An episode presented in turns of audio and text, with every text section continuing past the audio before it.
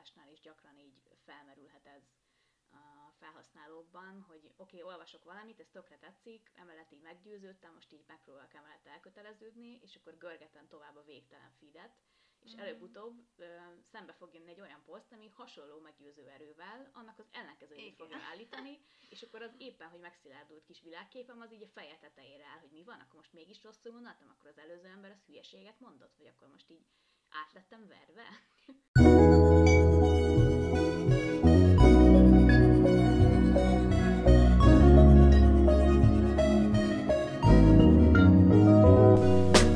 Ez itt az Életfűszerező Podcast.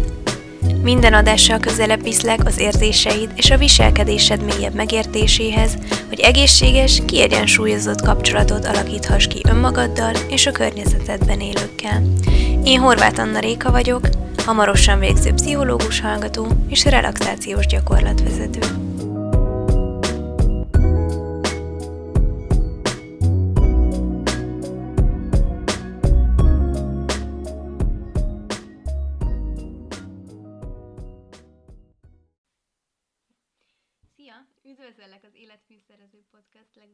Adásában, ahol az önértékelés és az Instagram használat kapcsolatát járjuk körül.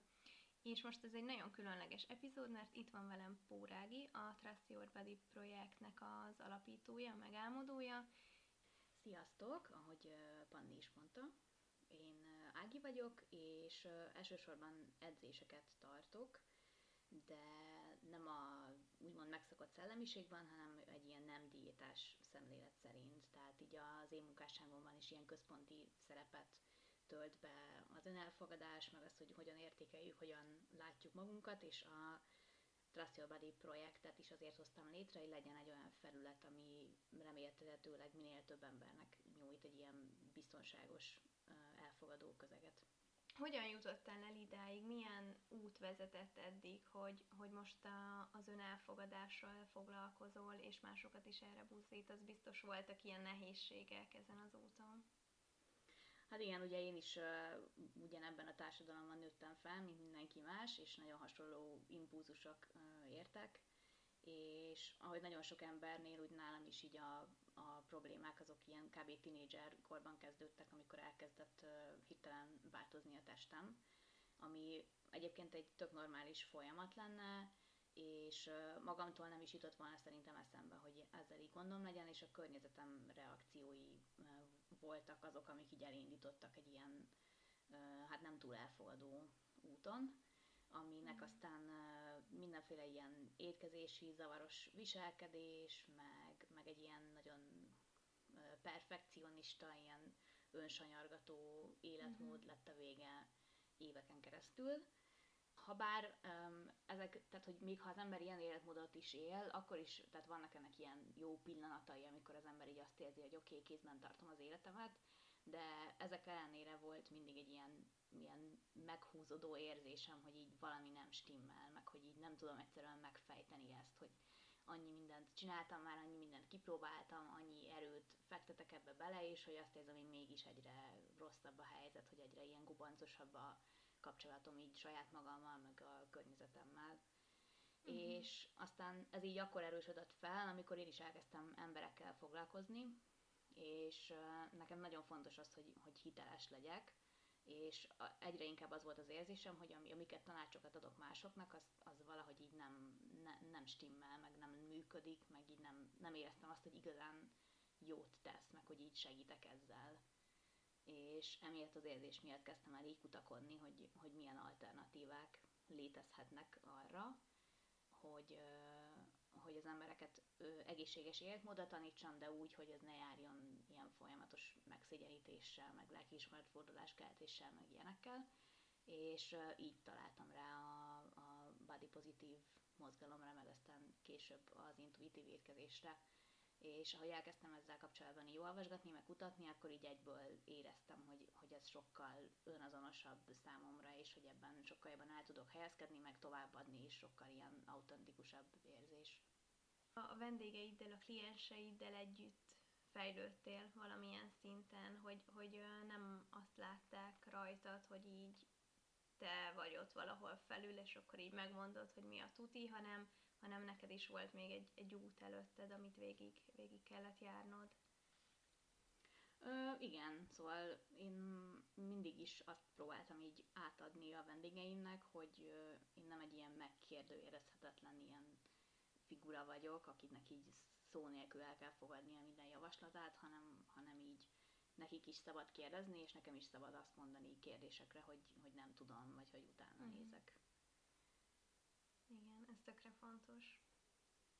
De akkor térjünk kicsit át az összehasonlítgatásra, mert ahogy mondtad az elején, hogy, hogy te mikor elkezdett változni a tested, téged ez nem zavar, csak a környezetettől kaptál olyan visszajelzéseket, hogy ez nem oké, hogy ez nem változtatni kell.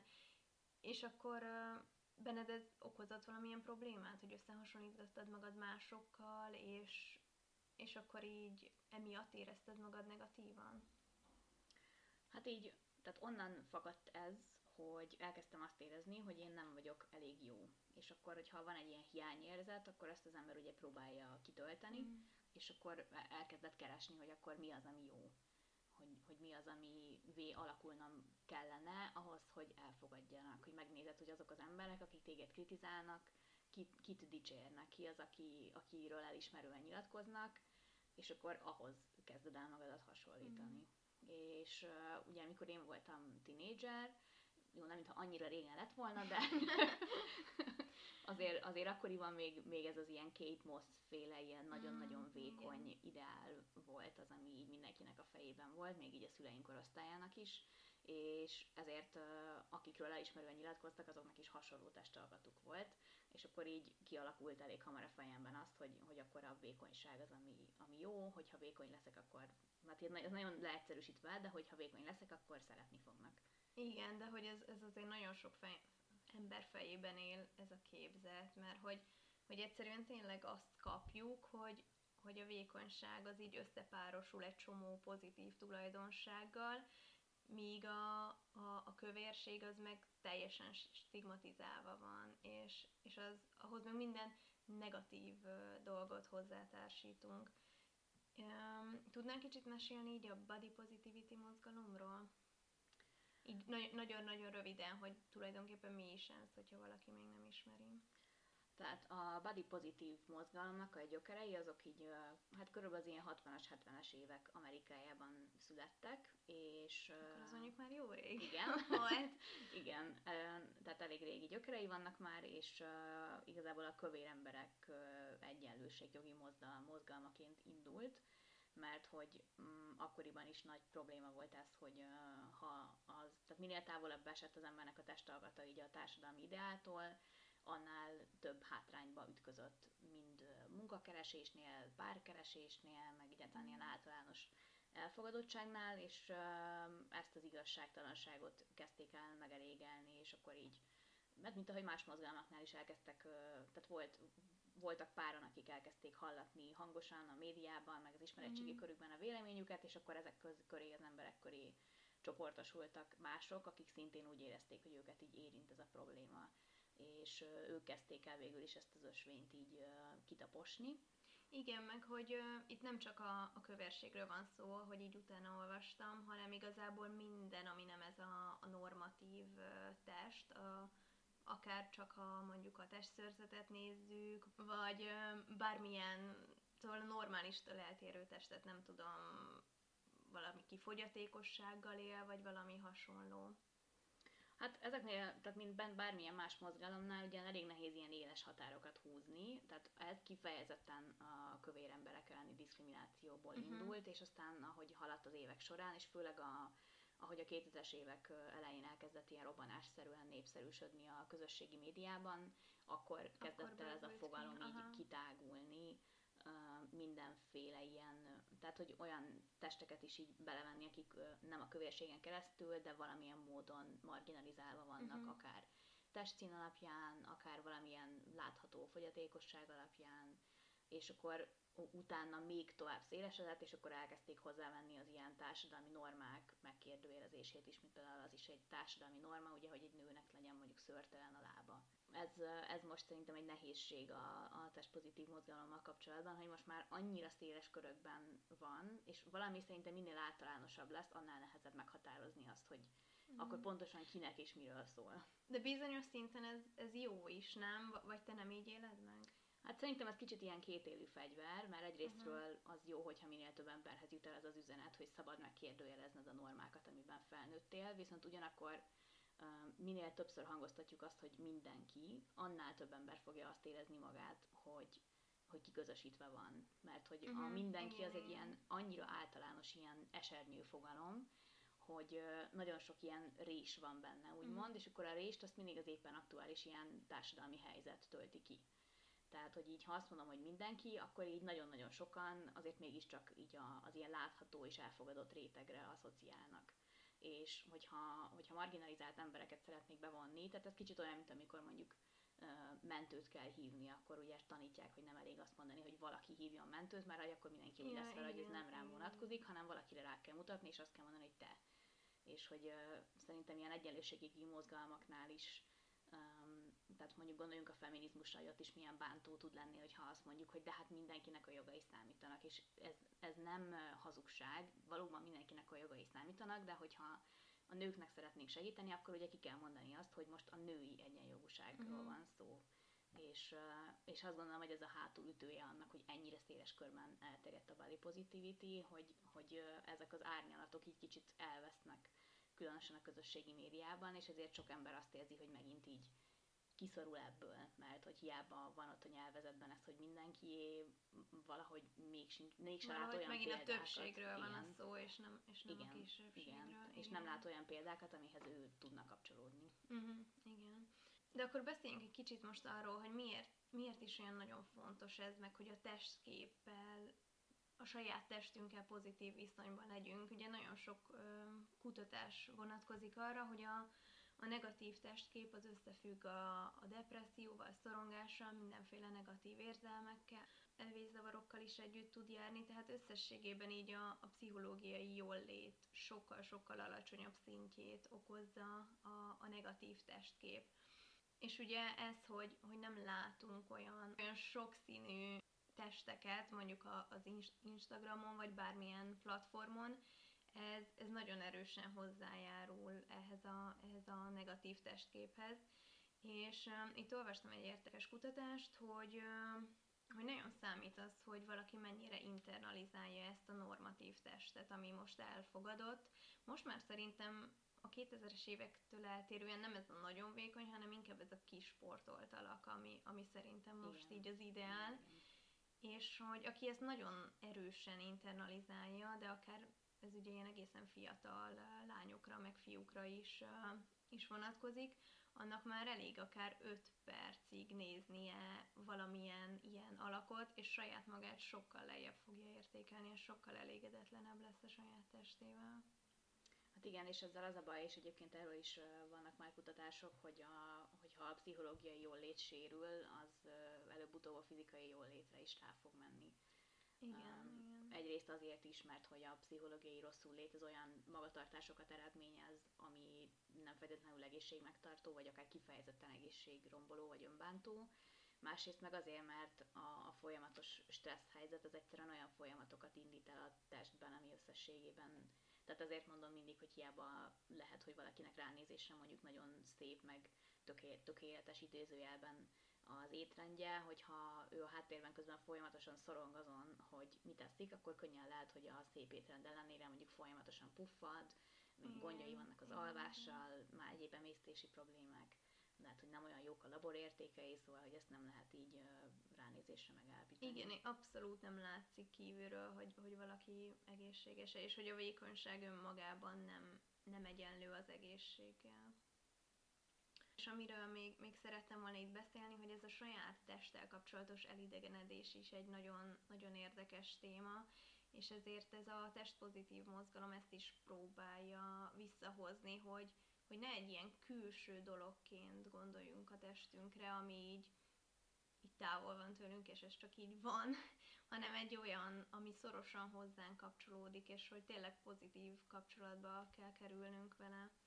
Hát igen, szerintem nagyon sok ember ilyen-olyan okokból manapság így úgymond nyaktól fölfelé létezik. Nagyon, igen. és nagyon, nagyon így nagyon. úgymond csak fejben él meg dolgokat, amire egyébként szinten szerintem van egy ilyen nyomás a közösségi médiában, hogy mintha mindenből így ki lehetne magadat gondolkodni miközben igazából az érzéseinket is testérzeteken keresztül mm-hmm. éljük meg. Tehát honnan tudom, hogy félek? Nem feltétlenül csak a gondolataimból, hanem azért, mert van egy szorító érzés a gyomromban.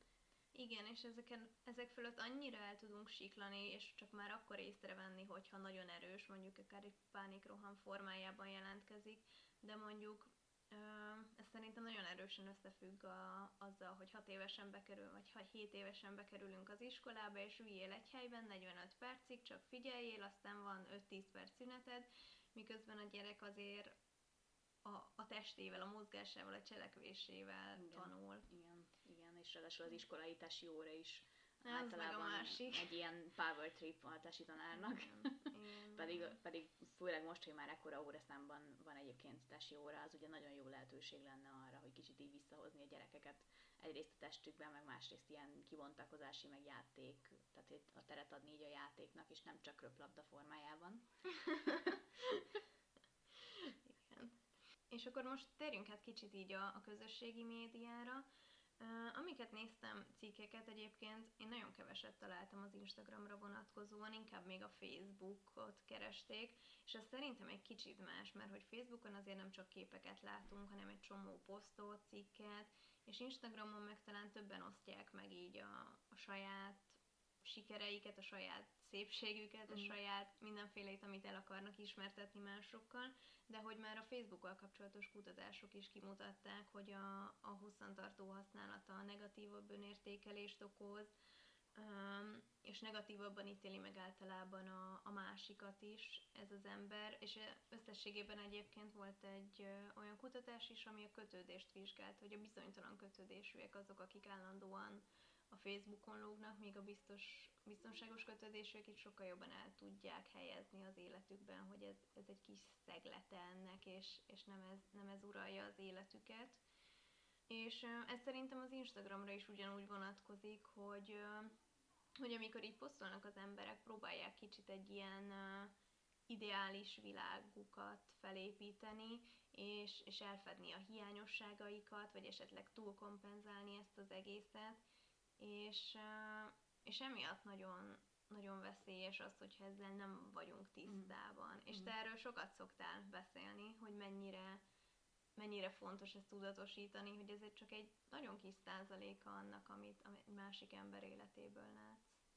Igen, és ugyanakkor viszont ilyen szeretekből meg végtelen mennyiséget kapunk. Tehát így a, a közösségi médián kívül, meg, meg mondjuk az internet megjelenése előtt szerintem sokkal organikusabban alakult az, hogy így kikerült be az érdeklődési körünkbe, meg a körünk, meg ugye egyáltalán a szociális köreinkbe, megszűrte a, a, a közös érdeklődés, a, azt, hogy hova megyünk dolgozni, hogy milyen embereken keresztül ismerjük meg, és most ér, olvastam egyébként egy nagyon érdekes könyvet, és abban ezt fejtegette egy részben az író, hogy hogy mondjuk vegyünk egy sztorit, amit mondjuk elmesél, nem tudom, valami vicces történt a nyaraláson, de ezt a sztorit azt máshogy meséled a, a szüleidnek, máshogy meséled a közeli mm. barátaidnak, a párodnak, a kisöcsédnek, szóval, hogy ezek ilyen különböző kontextusok, ilyen mondjuk úgy, hogy szobák, és akkor mindegyik szobában ö, picit így máshogy ö, szűrődik, meg máshogy viselkedik az ember, és a közösségi médiában ezek a szomlák, szobák így összevonódnak, uh-huh. és, és nem tudjuk így szűrni, mert hogy a feedemen nem tudom megoldani, hogy a különböző érdeklődésű meg beállítottságú követőimnek másféleképpen mondjam el a sztorit, hanem így valahogy úgy kell zanzásítanom a mondani valómat, hogy a lehető legkevesebb embert bántsak meg vele, vagyis szinte a legtöbb embernek nem a legtöbb, hát mondanám, hogy sok embernek, amikor tartalmat készít közösségi médiára, akkor ez egy fontos szempont, hogy minél kevesebb embernek szúrjam ki a szemét azzal, Igen. amit mondok és ettől ugye nagyon sok ilyen érdekes ágacskát így le kell nyisztantani a, a mondani valóból. És ez egy tök érthető törekvés, mert hogy összességében mindenki szereti magát biztonságban érezni, és uh, amikor ugye ilyen arctalan, névtelen emberek így megtámadnak a közösségi médiába, az egy ilyen nagyon felkavaró, nagyon felforgató érzés. Tehát totál értető, hogy miért próbáljuk kikerülni, és nem így hibáztatni szeretnék bárkit, csak ugyanakkor ez a sok ilyen általánosított mondani való, ezek az ilyen kis lehető legkevésbé felháborítóra nyesett ilyen kis szeletkék, ezek így nagyon elidegenítenek minket attól, ahogy egyébként a közösségi médián kívül működnek így a szociális interakciók. Igen, igen. Meg hogyha személyesen ismersz valakit, mondjuk egy tök régi barátod, barátot, és posztol valamit, az annyira látszik, hogy, hogy kicsit más, ami, ahogy az interneten valaki megjelenik. És igen, amit te is mondtál, hogy, hogy a valóságban az ismerőseink vannak a munkahelyről, a családból, a barátok, stb., akár egy csomó, csomó különböző baráti társaság, és hogy mindenhol egy kicsit máshogy viselkedünk, máshogy kommunikálunk velük, viszont amikor posztolunk, akkor ők ezt az egységeset látják. És hogy ezt így, ezt így azért elég, elég nehéz kezelni, meg, meg befogadóként is, hogy akkor ez most, most kinek is szól, hogy is jelenik ez meg.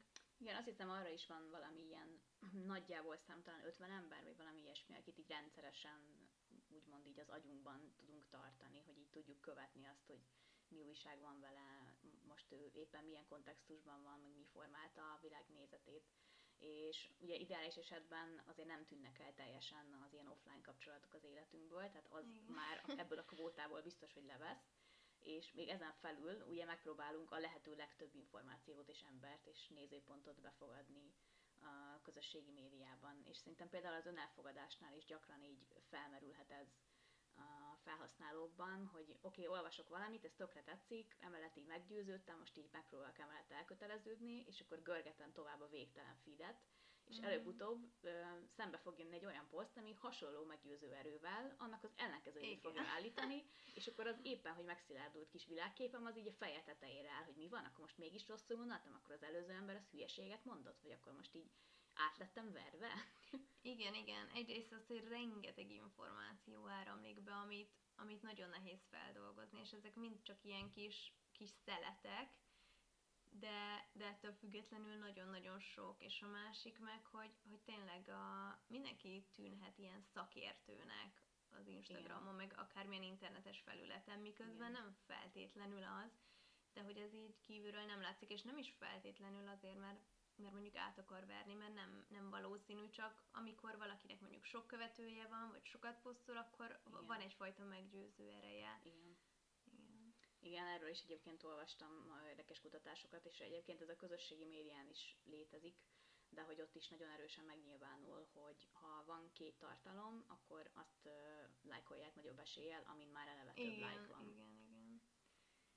Igen, és hát ugye nem azért, hogy most ilyen izé, összeesküvés elméletet gyártsak, de hogy, hogy az Instagramnak az ilyen virális tartalmak ugye nagyon jól jönnek, tehát nekik érdekükben áll azt, hogy valamit, amit sokan lájkolnak, azt így kinyomják mindenki elé, mert hogy végeredményben a közösségi médiának az a célja, hogy te minél több időt töltsél el ott, mert ők ezt ugye pénzre tudják váltani, meg profitra, és, és emiatt szerintem tehát ez tök veszélyes, hogy minden feature így afelé nosztogat minket, hogy, hogy menjél arra fele, ahol már eleve sokan lájkolnak, amit sokan szeretnek, ami népszerű. Igen, igen. Most erről jutott eszembe, nem teljesen ide kapcsolódik, de hogy minél több időt töltsél el nekem, annyira feltűnt az az utóbbi időben, hogy nem látszik az idő a telefonodon, amikor benne vagy az alkalmazásban. Mm. Főleg a sztoriknál mm. biztos nem, a feednél mm. most nem tudom pontosan, de hogy nem látszik mm. az idő. Mm. És ez tökre érdekes. Igen, és biztos, hogy aki hallgatja, annak is megvan ez, hogy így, na jó, csak öt percig megnézem, és akkor és így nem tudod, is laksz, telik le. két óra múlva átsötétedett. igen. igen. igen. És igen, egyébként olyan kísérletet is olvastam, uh, szintén a Facebookra, de ugyanezt meg lehetne csinálni az Instagrammal is, hogy kifejlesztettek egy uh, kis szoftvert, amit a Google Chrome-ban ilyen bővítményként telepíteni uh-huh. lehetett, és uh, ilyen kis rövid üzenetekkel, meg ilyen vizuális ilyen mappinggel um, folyamatosan emlékeztetett arra, hogy a Facebooknak milyen olyan funkciói vannak, ami, ami manipulál arra, hogy minél többször wow. megnézd, és minél, minél több időt töltsél ott. Tehát, hogy például szám szerint jelzi a, az értesítéseket, és akkor az emberben akad egy ilyen késztetés, hogy mint hogy a to-do listről is szeretünk mindent kihozogatni, hogy akkor így a felé gravitálsz, hogy jó, azt szeretném, hogy az nulla legyen vagy hogy például a like is ilyen, hogy hú, ezt sokan lájkolták, akkor ezt én is részt akarok venni ebből, nem akarok kimaradni. Igen, igen. És, és ezzel vissza is tudunk térni erre az összehasonlítgatásra, hogy ez egy teljesen emberi tulajdonság, hogy hasonlítgatjuk magunkat másokhoz, mert egyedül nem tudunk élni, társas lények vagyunk, Igen. és az az érdekünk, hogy minél nagyobb, vagy minél jobb, minél biztonságosabb csoporthoz tartozzunk, és akkor hasonlítani akarjunk hozzájuk, mi is azt akarjuk lájkolni, úgy akarunk kinézni, és ez egy teljesen természetes jelenség, csak ha ennek nem vagyunk tudatában, akkor nagyon, nagyon negatív irányba tud elmenni. Igen, és az, hogy ez is a közösségi médián olyan keretek, tehát hogy annyira tág keretek közé kerül, hogy még egy baráti társaságban azért ilyen organikus módon így szelektálódik, hogy akkor hányan vagyunk, tehát nem tudom, szerintem elég kevesen járunk 120 fős társaságokba. még ugye mondjuk egy influencer, egy népszerű influencernek simán van mondjuk 120 ezeres közönsége, és ugye irreális az, hogy ez a 120 ezer ember az mindegy ilyen homogén, egységes közösséget fog alkotni, ahol mindenki úgy érzi, hogy oda tartozik. Igen, meg ott is vagy egy 120 ezeres nem annyi nem, de mondjuk egy 120 fős esküvőn vagy valami mindig kialakulnak kisebb Igen. csoportok, szóval nem Igen. tudunk túl sok emberrel egyszerre ugyanabban a pillanatban jelen lenni, és azért így a közösségi médiában meg, meg nagyon az van, hogy egyszerre csetelek, nem tudom, öt emberrel, nem úgy, mint mondjuk mikor telefonálok, vagy személyesen beszélgetek, meg még a csetelés mellett csinálok egy csomó más dolgot. Igen. Igen, egyébként néztem erről is, ez nem kutatás volt, csak egy YouTube videó, ahol, a, ahol a lány, aki a videót, e, ezt figyelte meg így hónapokon keresztül, hogy, és ő mondta, hogy ő úgy látja, hogy van is egy ilyen tendencia, hogy ha bár a, a népszerű közösségi média profil, ez egy ilyen társadalmi státuszszimbólum, mm. ennek ellenére, aki elér egy bizonyos szintű népszerűséget, az egy idő után el fog kezdeni kialakítani kisebb közösségeket. Tehát például YouTube-on mm, nagyon gyakori, hogy valakinek kialakul egy több milliós csatornája, és akkor utána elkezd csinálni egy sokkal kötetlenebb vlog csatornát, ahol mm-hmm. nem, tehát nincsen annyira, nem szelektálja annyira a kontentet, sokkal spontánabb, kevésbé megszerkesztett, kisebb közösség alakul ki körülötte, és akkor abban biztonságosabban, meg autentikusabbnak érzi uh-huh. magát. És uh, ugyanezt szerintem már bármilyen más közösségi felületen meg lehet figyelni, tehát például én is, ha bár az én profilom az ilyen nano influencernek számít, de hogy nekem már az a pár ezer ember is olyan volt, hogy már egy idő után már így ijesztő volt, meg azt éreztem, hogy sose tudok olyat mondani, amiben valaki ne kötne bele. Igen. És saját magamon éreztem azt, hogy ez a folyamatos mérlegelés és összehasonlítgatás, ez mennyire erősen igénybe veszi így a, a mentális tűrőképességemet, meg ellenálló képességemet és ugye akkor alakítottam ki a Patreon közösségemet, uh-huh. és sokkal jobb érzés azóta instázni úgy, hogy tudom, hogy, hogy csak egy ilyen kicsi, de úgymond megválogatott közösség uh-huh. nézi azt, hogy, hogy, hogy mit rakok ki. Akkor te ezzel az összehasonlítatással így küzdöttél meg, hogy, hogy tudatosan nem teszel ki annyi és beleköthet, olyan beleköthető tartalmat? Hát a tartalmat, amit kirakok, azzal kapcsolatban most már úgy vagyok, hogy próbálom minél kevésbé figyelembe venni. Tehát nyilván nem direktbe kötekedni próbálok, de hogy próbálom ezt minél lejjebb rakni a fontossági sorrendben, amikor eldöntöm, hogy mit rakok ki és uh-huh. milyen megfogalmazásban, hogy nem az a lényeg, hogy minél több embernek tetszen, hanem uh-huh. hogy találjak olyan embereket, akik úgy gondolják, mint én, akiknek pont az segít, ahogy én gondolom. Uh-huh.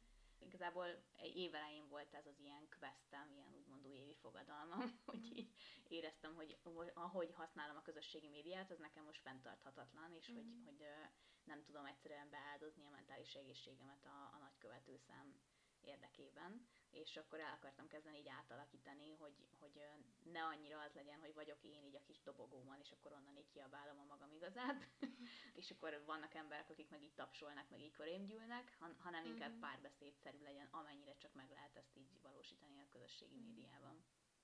Igen, de ezt azért biztos nehéz volt meghozni, mert azért mindenkit hajtanak, hogy jaj, milyen jó, hogyha van, nem tudom, tízezer követőd, mert akkor lehet olyan kis felhúzós igen. Linkeket berakni. Igen, meg, igen. Meg azért tényleg, ahogy mondtad ezt az előbb, ez egy státuszszimbólum. Igen, abszolút. Van ez a Black Mirror epizód, ahol ugye ezt így kisalakítják, hogy, hogy mennyi társadalmi előny jár azzal, hogyha jó így a közösségi média profilod, de ez valamilyen szinten már most is létezik, amit te is említettél, hogy az Instagram bizonyos funkciókat például csak a nagyobb elérésű embereknek tesz lehetővé, nyilván szponzoráció is akkor elérhetőbb, hogyha nagyobb profilod van, meg nagyobb elérésed, az emberek nagyobb eséllyel fordulnak hozzá kíváncsian, meg elfogadóan, hogyha azt látják, hogy egy nagyobb közösség van mögötted. Igen, szóval igen. Ez olyan, mint hogy szívesebben, ha nem tudod, mit osztogatnak, szívesebben állsz van nagyobb sorban, mert ott biztos jobb dolgot igen, osztogatnak. Igen, igen. Tehát ezek ilyen már a közösségi média előtt is ilyen nagyon érdekes meglévő dolgok, amik teljesen emberiek, és nem gondolom, hogy a közösségi média rontott el minket, vagy ilyesmi. Előtte is megvoltak már Inkább ezek. csak kihangsúlyozta, Igen. meg felerősítette ezeket a dolgokat. Igen, igen. Tehát a, azt szerintem sose szabad elfelejteni, hogy ezeket a rendszereket, az algoritmusokat, a, az egész ö, dizájnt, meg mindent úgy alakítottak ki, hogy ezeket az ilyen úgymond gyenge pontjainkat ö, használják Igen. ki. Igen. Tehát, hogy ezzel így tényleg folyamatosan tudatában kell lennünk. Nekem egyébként, ami nagyon sokat segített, az az volt, hogy évelején egy néhány napot így eltöltöttem azzal, hogy Instagramon is, meg Facebookon is majdnem mindent és mindenkit elnémítottam. Uh-huh. Mert hogy rájöttem, hogy nálam az összehasonlításnak a, így elsősorban az a, a, a így rákfenéje, hogy, hogy egyszerűen nincs vége a feednek. Tehát úgy van kialakítva, hogy ha még ha a követőidnek a tartalmain végig is érsz, akkor elkezd beajánlani Igen, dolgokat. igen, igen. A- Az agyunk az ugye mindig megy az ilyen jutalmazás iránt. Uh-huh. És ugye ez az egész úgy van kialakítva, hogy ez egy ilyen nagyon minimális energiát igényel, az, hogy felvedd a telefonodat, felold és megnyisd az Instagramot, és ugyanakkor a, a, a megtérülés az meg így viszonylag magas, hogy látod a like számokat, hogy találsz olyan posztokat, amivel kapcsolatban úgy érzed, hogy megértenek, tehát teljesen érthető, hogy miért görgetjük. Viszont ugyanakkor a szűrés meg annyira nem megoldott, tehát biztos, hogy fognak olyan tartalmak is elém kerülni, amik meg úgy negatívan fognak befolyásolni. Igen. És akkor itt jön képbe az a nagyon fontos dolog, hogy kikövesd azt, aki, akitől rosszul érzed magad, és ezt tök nehéz eh, megtenni, meg hogyha mondjuk személyesen ismered azt az ember, erről lehet, hogy nálad olvastam egyszer, azt tudom, hogy nemrég valakinél olvastam, de szerintem nálad nem, hogy, Lehet. hogy a kikövetés nem azt jelenti, hogy az utcán is átmész a... igen, igen, igen, ezt én írtam, hogy az igen. utcán is átmész a, a túlsó oldalra, hanem, hanem tényleg csak a, a mentális egészségedet véded. Igen, és ez tök szomorú volt egyébként, utána sok üzenetet kaptam ezzel kapcsolatban, hogy hányan mondták, hogy ebből ilyen akár ilyen végzetes konfliktusok lettek barátságokban, hogy, hogy valaki kikövette a másikat, és akkor ezt a másik olyan elutasításként értelmezte, hogy annak az lett a vége, hogy megszűnt a barátság. Ez mondjuk nagyon szomorú. Valamilyen szinten érthető, de, de igen, azzal az el, elutasítást is tudni kell kezelni, de ez ne, ezt nem is tartom én annyira elutasításnak. Hát igen, tehát nekem ez inkább így azt jelzi, hogy az illetőnek annyira nagy része kötődik, tehát hogy az identitásának annyira szerves része lett a közösségi média, hogy ha valaki ezt Igen. kiköveti, akkor ő ezt teljesen ilyen személyes elutasításnak veszi, hogy akkor az illető ezek szerint abszolút nem kíváncsi rá, mint emberre. Igen, Miközben, igen. ugye, ahogy beszéltük korábban is, az, hogy én mint ember ki vagyok, és az, hogy én mint ember ki vagyok a közösségi médiában, ez a kettő, ez ugye nem fedi le egymást százszerzalékosan. Szerintem nem csak az a fontos, hogy, hogy azt kövessük ki, akiről egyértelműen érezzük, hogy rossz érzéseket kelt bennünk. Tehát azért szerintem azzal kapcsolatban most már van egy ilyen tudatosság, hogyha, hogyha valaki nagyon szélsőséges üzeneteket oszt meg, hogy mondjuk lusta vagy, ha kihagysz egy napot az edzésben, vagy ha nem lapos a hasad, akkor, akkor vagy lusta. Szóval, hogy vannak olyan dolgok, amivel kapcsolatban szerintem már egészen tudatosak vagyunk, legalábbis az én környezetemben. De hogy szerintem nem csak azt kell szűrni, amiről egyértelműen érezzük, hogy rossz, hanem úgy, úgy egyáltalán. Tehát, hogy így felismerni azt, hogy véges a befogadó képességünk, és hiába követek be 150 nagyon szuper pszichológiával kapcsolatos oldalt, nem fogok tudni 150 pszichológus gondolatát befogadni napi Igen, szinten, és összességében hiába egyesével mind a 150 pszichológus fantasztikus és nagyon jó dolgokat ír, az én agyam egyszerűen nem fogja tudni az összeset befogadni. Tehát azt is szűrnöm kell, ami papíron jó, de összességében engem túlterhel, és ugye, hogyha így szerintem túllépjük ezt a befogadó képességet, akkor az is egy ilyen összehasonlításhoz fog vezetni. Egyébként ez a 100-150 ember, akivel így nem szorosan Mhm. tudod tartani Mhm. a kapcsolatot, csak így tudod, hogy mi van vele, tudod a Mhm. nevét, meg ilyenek. Mhm. A közösségi médiában meg simán követünk 500-600, nem tudom, valaki ezer embereket, Igen. és én például mm, tudatosan figyelek arra, hogy ez a, hát max 150, de szeretem Mhm. 100 alatt tartani azt a mennyiséget, vagy azt a profilt, a, amit követek, és hogy tényleg, mert ilyenkor úgy most már ö, ugye beajánl ilyen hasonló posztokat, de hogy így jelzi, hogy mi a, mikor van vége, amikor a, a Aha, követettjeidnek a aha. végére értél. Meg hogy így a, a sztoriknak is van egy vége, Mhm. és nem az, hogy, Igen. hogy tényleg egész nap bármikor felmegyek, mindig van új információ, Igen. hanem többször van olyan, hogy ezt már láttam, és akkor adott esetben ki is lépek, mert tényleg csak unalomból nyitottam meg. Igen, igen, és ezt vissza is tudom kapcsolni egyébként az önelfogadáshoz, hogy az információ az szerintem egy ilyen nagyon speciális drog, hogy így az önelfogadással kapcsolatban is szükség van információra, tehát ahhoz, hogy tudjam formálni a saját magammal való kapcsolatomat, ahhoz kell új dolgokat tanulnom. Igen. De hogy szerintem ezzel kapcsolatban is sokszor így belásunk abba a hibába, hogy, hogy a végtelenségig próbáljuk így magunkba szívni az ezzel kapcsolatos ilyen tanulmányi anyagot. Igen, és ilyenkor pont a megemésztés marad el, hogy mindig-mindig új információt fogadsz be, de, de ne, nem ülepedik le, meg nem fordítod azt utána át a saját hasznodra, Igen. csak, csak Igen. megtanulsz mindent. Igen, és ahogy mondtam korábban, hogy akkor ezzel végül is összességében ugyanúgy így a nyakad fölött maradsz, hogy így sokat gondolkodsz az önelfogadásról, de hogy az önelfogadás, az, ha bár sokszor tényleg a gondolkodásnál kezdődik, de azt muszáj cselekedetekre, meg testérzetekre fordítani ahhoz, hogy, hogy autentikus legyen, meg hogy így a sajátunká tudjuk formálni. Ez is ilyen kétélű kart, hogy egyrészt nagyon inspiráló tud lenni, amikor azt látom, hogy valaki más megmutatja, hogy hogyan fogadja el magát a közösségi médiában, de ahogy nincs olyan étrend sem, amit egy egy belemásolok, és ez nekem jó, úgy ugyanígy az önelfogadásban is, attól, hogy neki az válik be, hogy nem tudom, mondjuk szép képeket csinál magáról bikiniben, attól még lehet, hogy én ezt kipróbálom, és én ettől csak szarabbul fogom magamat érezni ebben a pillanatban, és akkor ugye ez is kialakít egy ilyen tök rossz ilyen szakadékot, hogy, hogy összehasonlítottam magamat, megcsináltam ugyanezt, de nekem nem úgy működött, akkor most velem mi a baj, akkor én nem fogadhatom el magamat, akkor én És hogy még az önelfogadásban is összehasonlítod magad, Igen. és, és nem tudod elfogadni magad, azért mert nem fogadod el magad. igen, igen, tehát szerintem a, Ördögi kör tud lenni. Igen, és különösen Instagramra jellemző ez szerintem, mert hogy azért az Instagram az még mindig uh, túlnyomó részt egy ilyen vizuális élmény. Tehát akárkinek, akármilyen mondani valója, ezt vizuális nyelvre próbálja meg lefordítani. És ezt nem gondolom, hogy önmagában rossz lenne, de hogy ha megnézzük az ilyen mainstream önelfogadással kapcsolatos csatornákat, ott tehát mintha lenne ennek egy ilyen speciális ilyen esztétikuma hogy így szerintem sok Igen. embernek, hogyha azt mondjuk, hogy body pozitív profil, akkor azért így megjelenik egy, egy ilyen bizonyos típusú testalkat, és egy bizonyos típusú képszerkesztési stílus, és feed rendezés, szóval, hogy így társul ehhez egy ilyen vizuális sztereotípia. Szerintem így át is térhetünk arra, hogy jó, de akkor, akkor mit csináljunk, mi ennek a, az egésznek az, amit el tudunk vinni belőle, amit Mhm. alkalmazni tudunk. Mi az, amit te meghoztál így a saját életedben?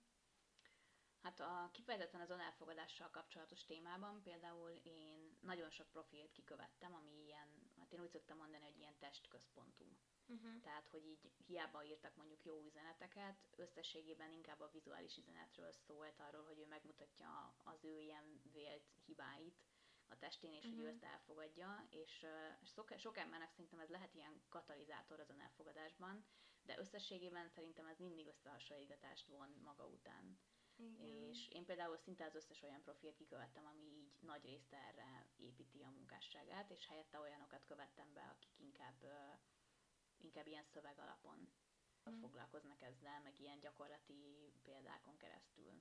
Én ugye a Trust Your Body projektet is úgy csinálom, hogy tehát nem véletlenül nem szerepel se az én testem, se mások testei, hanem inkább is szövegekkel, meg grafikákkal csinálom. Persze szeretnék testalkatokat normalizálni, de hogy így nem a, a vizuális diétán keresztül, Mhm. hanem azon keresztül, hogy megpróbáljuk a fókuszt máshová tenni. Mindig is foglalkozni fogunk a külsőnkkel, és ez is teljesen normális és emberi dolog, de nem mindegy, hogy ez hol van a fontossági sorrendben, meg hogy így mekkora szeretét teszi ki így az életünknek. És nagyon sok embernek szerintem az önelfogadáshoz nem a tükörben nézegetésen keresztül vezet az út, hanem azon, hogy elkezdi felfedezni az életét a külsején túl. Igen, igen, meg egyébként nem csak a külsőnkben kell egy csomó mindent Igen. elfogadni, hanem bőven van máshol is. Igen, és szerintem az Instagramon sokszor kimarad az önelfogadás, meg az ilyen testpozitív profilokból. Igen. igen. Szóval ez volt az egyik, hogy nagyon sok ilyen testekkel foglalkozó profilt kikövettem, aztán a másik ez volt, hogy úgy egyébként is nagyon-nagyon sok mindenkit elnémítottam, és nem azért, mert hogy nem gondolom, hogy tehát nem azért, mert rossz kontentet csinál, hanem azért, hogy, hogy úgy, tehát hogy a beérkező információt azt én, az én befogadó kapacitásomhoz Mhm. alakítsam, és a telefonomon is beállítottam ilyen, hát nem időzítőket, de ilyen időkorlátokat, hogyha Mhm, már, hogy utána nem igen, engedi. amit persze aztán sokszor kinyomok. Igen, nem azt mondom, hogy én aztán, ha megjelenik az üzenet, akkor így eldobom a telefonomat, így abszolút küzdök ezzel én is, de azért mégis, ha másban nem, abban segít, hogy, hogy tudatosítja benned, hogy ja igen, már ennyi ideje csinálom, és akkor ugye egy óra múlva megint szól, aztán öt perc múlva megint szól, akkor azért Igen. vannak ilyen, ilyen póznák, amik így jelzik, hogy oké, okay, már ennyi ideje csinálod. Szóval ez is fontos szerintem, hogy próbáljuk meg így idő, időben is így korlátozni, hogy mennyi időt töltünk. Illetve hát amit te is mondtál már, hogy amiről egyértelműen érezzük, hogy nem tudom, folyamatosan rossz érzéseket kelt bennem, mert akárhányszor megjelenik egy receptje, akkor összeszorul a gyomrom, hogy úristen, hát én nem tudok ilyen jó lenni. Mhm. Vagy akárhányszor kirak magáról egy képet, akkor azt érzed, hogy úristen, hát nekem soha nem lesz ilyen testem vagy kirak egy edzéstervet, akkor azt érzed, hogy én nem tudom ezt a gyakorlatot megcsinálni, és akkor így folyamatosan azt érezteti veled, hogy, hogy te kevesebb vagy, mint amit ő kirak. Igen, hogy nem vagy elég jó. Igen. Illetve szerintem érdemes színesíteni a feedünket, amivel az a baj, hogy ez nem történik meg magától, mert hogy ugye, ahogy korábban beszéltük, az Instagramnak az azért érdeke, hogy az ilyen virális, meg mainstream tartalmakat nyomja eléd, és akkor azok a profilok ugye exponenciálisan nőnek, de hogy érdemes uh, ilyen kalandtúrára így elmélyedni így az Instagramban, és így kattintgatni össze-vissza, hogy, uh, hogy megtalálni olyan kisebb profilokat, amik uh, valószínűleg azért kisebbek, mert eltérnek a normától, és nem feltétlenül azért, mert rosszabb, amit csinálnak.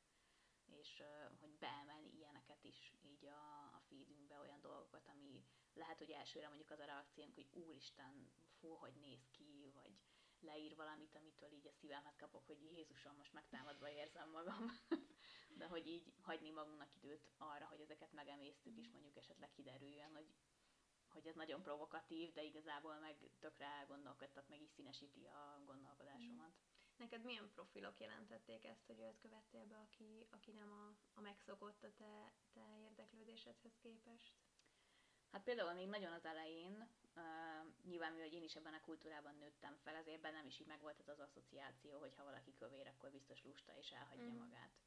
És én tudatosan elkezdtem bekövetni olyan profilokat, ahol azt éreztem, hogy a, hogy a teste az nekem ilyen, hát nem is tudom, tehát hogy ilyen szokatlan, tehát hogy ránézek, és akkor így feljönnek ezek az ilyen negatív asszociációk, Mhm. de hogy így, hogy akkor is követni, és akkor is megnézni, hogy ő mit csinál, és miről beszél, és így úgymond szoktatni magamat ahhoz, hogy igen, ezek az emberek léteznek, és hogy ne kattintsak el csak azért, mert hogy ez nekem szokatlan, meg mert azt tanultam, hogy ez nem jó. Igen. Meg, Meg így megismered az ő gondolatait, meg minden, és Igen. akkor jóval tovább látsz annál, hogy Igen. ő hogy néz ki. Igen, igen, és például így értettem meg egy csomó mindent, amit én a, a testem korlátainnál fogva nem értek, mert soha nem éltem meg. Viszont más meg egy másfél testben megél tapasztalatokat, amiről ír, amit én elolvasok, és akkor az én ö, látóköröm az tágul azáltal, hogy az ő tapasztalatát azt így megtudom. Igen, mert egyébként ez, ez így a közösségi médiának nagyon nagy átka, hogy azt hiszük, hogy mennyire kiszélesedik a, a látókörünk, mert hogy Igen. mennyi új információt szerzünk, de pont az algoritmus miatt sokkal inkább leszűkül, és, és csak Igen. abba az egy irányban leszel tájékozott. Igen, és ez a másik elvem, hogy próbálni olyan profilokat is bekövetni, ahol nem értek egyet mindennel. Tehát, Mhm. hogy így én nagyon nem szeretem például ezt a narratívát, hogy hogy ha valaki olyasmit mond, amivel nem értesz egyet, vagy ami téged felháborít, akkor az egész embert így írt le, és dobd ki, mert toxikus, és nem tudom, és közben meg e- a, így a közösségi médián kívül életben ez se így működik. Tehát a legjobb barátságban, a legjobb kapcsolatban is vannak nézeteltérések. És ideális esetben nem az van, hogy ha valakivel összeveszek egyszer, akkor soha többet nem állok vele szóba, vagy azonnal Igen. kitoloncolom a lakásomból és hogy ugyanezt a közösségi médiában is meg lehet csinálni, és például nekem az edzői szemléletem is nagyon sokat alakult ezáltal. Találtam olyan profilokat, akik elsőre ilyen nagyon megdöbbentő, meg nagyon furcsa dolgokat írtak le, de aztán, ahogy utána olvastam, akkor rájöttem, hogy ja, igazából tök jó, hogy segít megkérdőjelezni bizonyos Mhm. dolgokat. Amikor így először megláttam valakinél Instagramon leírva azt, hogy ö, szerintem néha belefér, hogy nem, nem melegítesz be edzés előtt. És akkor, amikor ezt először megláttam, akkor így végtelenül felháborodtam, hogy úristen, hogy mondhat ilyet egy edző. De aztán utána így elkezdtem, elkezdtem olvasgatni, hogy mire gondol, és akkor kontextusba helyeződött, hogy mondjuk ő ezt Mhm. olyan anyukáknak mondja, akiknek nettó 20 percük van a mozgásra, és nem fér bele az, hogy 20 Aha. percig hengerezzen előtte, hanem vagy azonnal neki áll az edzésnek, vagy nem csinálja. Uh-huh. Amit még én ezzel kapcsolatban szerettem volna mondani, hogy tökre fontos szerintem az is, hogy az Instagramon kívül is megtaláljuk az önelfogadást, és hogy ne ott keressük meg, hanem legyen egy csomó másik cselekvés, ami cselekvés, meg, meg tájékozódás, meg minden más, ahol, ahol ezt gyakorolhatjuk. Szóval ugye a, a közösségi média csak egy kicsike szeletét tegye ki az Igen. életünknek. Igen, tehát ö, ilyen ugródeszkának tök jó szerintem. Tehát nekem is alakultak ott olyan kapcsolatok, ami amúgy nem biztos, hogy kialakult volna, mert mondjuk Igen. így, nem tudom, földrajzi távolság miatt nem biztos, hogy kereszteztük volna egymás életét. Nyilván ezzel haza fogok beszélni, mivel hogy edzéseket tartok. De hogy én például a mozgásra azért szeretek nagyon biztatni mindenkit, nem is csak azért, mert hogy az egészség megőrző hatásai, meg stb., hanem azért, mert ezt múltkor láttam leírva valahol, ha a testedet szeretnéd pihentetni, akkor ugye, hogyha lefoglalod az agyadat, akkor könnyebb a testedben így nyugton maradni, úgymond, így uh-huh, fizikailag. Uh-huh. Viszont, hogyha az agyadat szeretnéd pihentetni, akkor ahhoz nagyon sokszor az az út vezet, hogy a testedet lefoglalod. Ez, ez nagyon jó, igen, igen, és é, abszolút igen. Igen, és a, tavaly így kérdezgettem a vendégeimet arról, hogy, hogy mi az, amit szeretnek így az edzésemben, és akkor uh, egy, egyik ők tök jól megfogalmazta ezt, hogy azért, mert hogy úgy érzi, hogy így megérkezik, tehát hogy így végre mm-hmm. találkozik így a fizikai valóság, meg így a gondolatai így egy helyen vannak. mert hogy uh, a, én az edzéseket ugye mindig olyan terheléssel állítom be, hogy ne az legyen, hogy még ott is az van, hogy jó, fizikailag edzel, de annyira szar, hogy így fejben menekülsz onnan hanem olyan legyen, hogy legyen időd, meg erőd odafigyelni arra, hogy milyen érzés ez az izmaidnak, hogy hogyan változik a légzésed, hogy lefoglalni az agyadat ilyen játékos feladatokkal, meg ilyenekkel. Én a mozgást az például tényleg egy annyira jó eszköznek tartom az önelfogadás felé, és hogy ezt nem csak edzőteremben lehet megvalósítani, tehát ezt mindenkinek, lehet, hogy valakinek a kertészkedés lesz az, igen. valakinek az, hogy kimegy az erdőbe sétálni, valakinek az, hogy nem tudom, elmegy valami hajcművészetet gyakorolni, tehát hogy amilyen módon meg tudod élni a mozgást, azt szerintem így tökre érdemes rendszeresen beépíteni. Még akkor is, ha egyébként semmi egyetem nem érdekel, hogy a tested hogy fog alakulni, meg mi lesz az egészséged, hanem csak pusztán ezért, mert hogy segít kapcsolódni a testedhez, és így nyaktól lefelé is bekapcsolja így a, az érzeteidet. Igen, igen. Pont um, valamelyik korábbi epizódban említettem ezt, ami az önmagunkkal való kapcsolódásról szólt, hogy a testmozgás erre nagyon alkalmas tud lenni, de addig, amíg nem olyan nagyon megerőltető a feladat, hogy, hogy tényleg annyira fáj már a hasizmod, hogy, hogy nem bírod máshogy elviselni, csak igen. hogyha elkezdesz gondolkodni valami tök máson. És uh, igen, ez a, ez a jelen pillanatban levés, ez szerintem igazából akármilyen téma kerül fel, az egyik, egyik legfontosabb dolog, és ide mindig ki Igen. lehet lyukadni, Igen. hogy, hogy ezt, ezt meg kell tanulni elsajátítani, mert nagyon sok későbbi problémát előzhet meg. Igen, és hogy nagyon sok embernek például ez a ilyen ülő meditáció típusú mindfulness, ez nem tud megvalósulni, mert hogy ha fizikailag tétlen, akkor annyira beindul az agya, hogy, hogy nem tud egyszerűen kapcsolódni magához, és, és én azt gondolom, hogy az is tud egyfajta ilyen meditáció, meg mindfulness lenni, hogy mozogsz. Igen, és hogy igen. így lehet, hogy fizikailag nem egy helyben ülsz ilyen törökülésben, meg ilyen kis namasztében ezekkel. igen. Meg onnantól kezdve, hogy mondjuk fizikailag lemozgatod magad, onnantól kezdve már lehet, hogy egyébként utána egy, egy relaxáció Igen. már jó tud lenni, mert le tudtál nyugodni, és nem az van, hogy, hogy egész nap amúgy is csak ültél, és az agyat kattogott 8 órában, Igen. meg 16 órában, hanem, hanem tényleg összeír a kettő, a, az elme meg a test, és, és végre, végre kapcsolódni tud, és így meg tud nyugodni az egész, egészen teljesen. Igen. Ja, tehát összességében ez a baj a, az Instagramon lévő ilyen elfogadási tartalmakkal, hogy, hogy korlátozott, és ez nem feltétlenül a, az alkotóknak a hibája, hanem egyszerűen ilyen ez az online jelenlét, hogy, hogy soha nem fog összeérni a fizikai jelenléttel, Igen. és hogy e, ez az, amire muszáj figyelni, hogy ha kapok ott valami olyan információt, akkor nem az van, hogy a következő posztnál már el is felejtem, mert jön már megint valami új, hanem így tudjak megállni, és így időt hagyni annak, amit te is mondtál, hogy az így leülepedjen, meg feldolgozzam, meg, meg áthelyezzem a gyakorlatban. Igen. Köszönöm szépen, hogy eljöttél. Én nagyon jól éreztem magam, jót Én beszélgettünk. És remélem, hogy el tudtok vinni ebből valamit. Mindenképpen nézzétek meg majd Áginak a személyes, meg a, az edzős oldalát is, mindkettő nagyon-nagyon hasznos ami ilyen kifejezetten a elfogadással kapcsolatos profilom, az a Trust Your Body projekt. Mindenképp belinkelem majd alulra, úgyhogy ezt meg tudjátok nézni. Hát gyertek, mert szerintem is tök jó. Mert nyilván én elfogult vagyok. De... Köszönöm, hogy meghallgattad a mai epizódot. Ha hasznosnak találtad, oszd meg kérlek az Instastoryban egy képernyőképpel, illetve szállj egy percet az értékelésére. További hasznosságokért pedig böngész a korábbi epizódok között az életfűszerező.hu honlapon és az azonos nevű Instagram profilomon. Találkozzunk a következő epizódban. Legyen csoda szép napod!